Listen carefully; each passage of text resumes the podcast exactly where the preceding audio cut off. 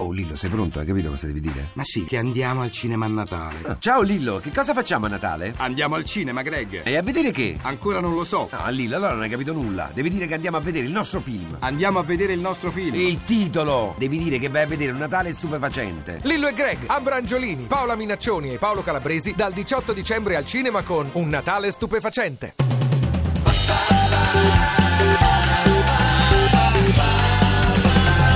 radio2pod.rai.it Share, io e Gianluca Neri chiacchieriamo con voi di cose che troviamo online. Anche perché dove altro sentite la storia di Raven, lo scimpanzé e di come è diventato famoso? Ma da nessun'altra parte, ne- penso neanche a casa di Raven.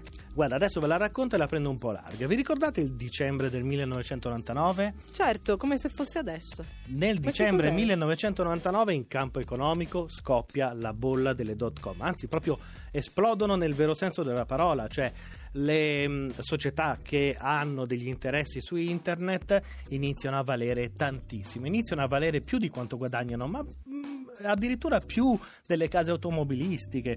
Eh, ci sono dei fondi che fanno dei guadagni dal 179 al 323%. Considerate, non so, gli interessi delle banche che sono ormai lo 0,5, Certo. immaginate se fossero il 323%.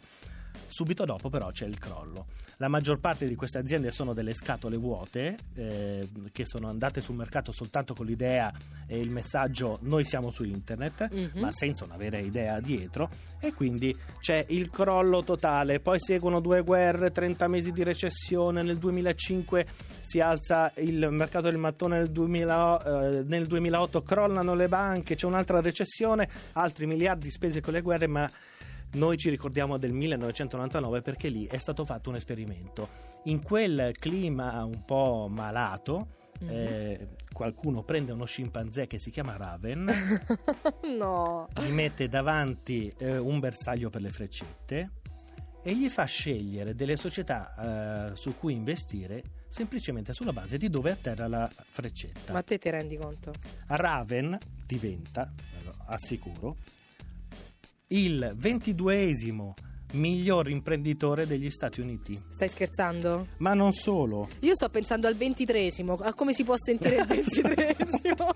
C'è una vita orribile per il Ma pure il ventunesimo Ma col sì. fiato sul collo di uno scimpanzé. Gente, capito che ha sette master alla Columbia University e poi arriva il lo scimpanzé e lancia la freccetta. Tanto successo ha avuto Raven che è stato creato il Monkey Dex Index.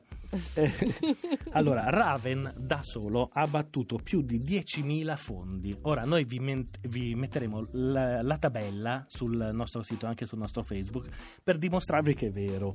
Allora, lui ha avuto un ritorno dei suoi investimenti scelti tirando delle freccette su un bersaglio del 365%. Vabbè, io lo voglio, lo voglio con me. Non gli posso dare 10 euro miei da investire. Il miglior fondo dopo di lui ha fatto il 324, il peggior fondo il 179 che no- in una società normale è già tantissimo. Certo. Però lo scimpanzé l'ha battuto di tre volte.